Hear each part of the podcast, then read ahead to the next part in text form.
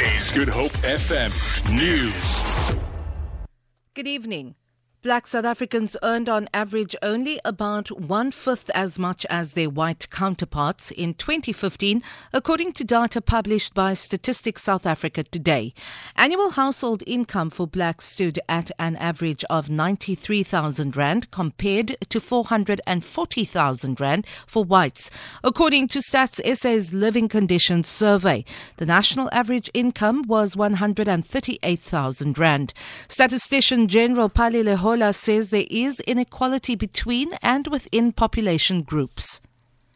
Lehohla says the majority of low income earners continue to spend most of their income on food, transport, and electricity.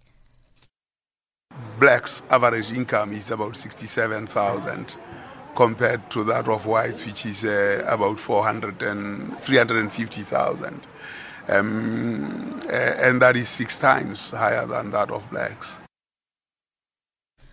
The legal team of ANC National Executive Committee member Tony Yengeni has again hinted at a political conspiracy against his client during closing arguments of his drunk driving case in the Cape Town Community Court. Dirk Uys brought into question the accuracy of the testimony of the arresting officers as well as the immediacy of an article written by the former DA member Dianne Kohler Barnard shortly after Yengeni's arrest in 2013. However, prosecutors Prosecutor Leon Snyman says Kohler Barnard was Shadow Minister of Police at the time, and there could be no question of political pressure from her.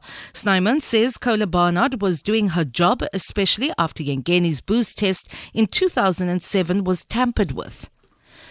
The owner of the grape farm outside Piketberg says all the necessary legal steps were followed before a dismissed farm manager was evicted. 42 year old Gert Miller, who was a manager at a Broodkraal estate where he worked for 20 years, was evicted from the house on Tuesday. He was dismissed in 2013 for underperformance. Ace alleges his family's eviction is illegal because his wife still works for the same company. Spokesperson for Broodkraal Estate, Gerrit de Beer. He tried on three occasions through the Labour Court to overturn the decision of the CCMA, um, but the Labour Court um, in the, for Broodkraal Landgoed. After which we then brought a court case against Mr. Miller to get him out of his house. This was given by the Mariesburg Magistrates Court in November 2015. Mr. Miller went on appeal to the higher court in Cape Town but he lost his appeal. Restaurants in France have been banned from offering unlimited sugary drinks in an effort to reduce obesity.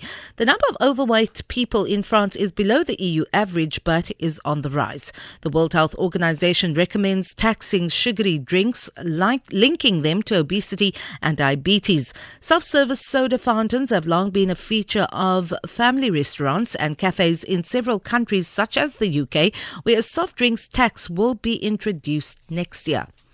The rand is trading at 13 rand 43 to the US dollar, 16 rand 84 to pound sterling, and 14 rand 38 to the euro. Gold is trading at $1,186 an ounce. The price of Brent crude oil is at $55.35 a barrel. For Good Hope FM News, I'm Vanya Klucher-Collison.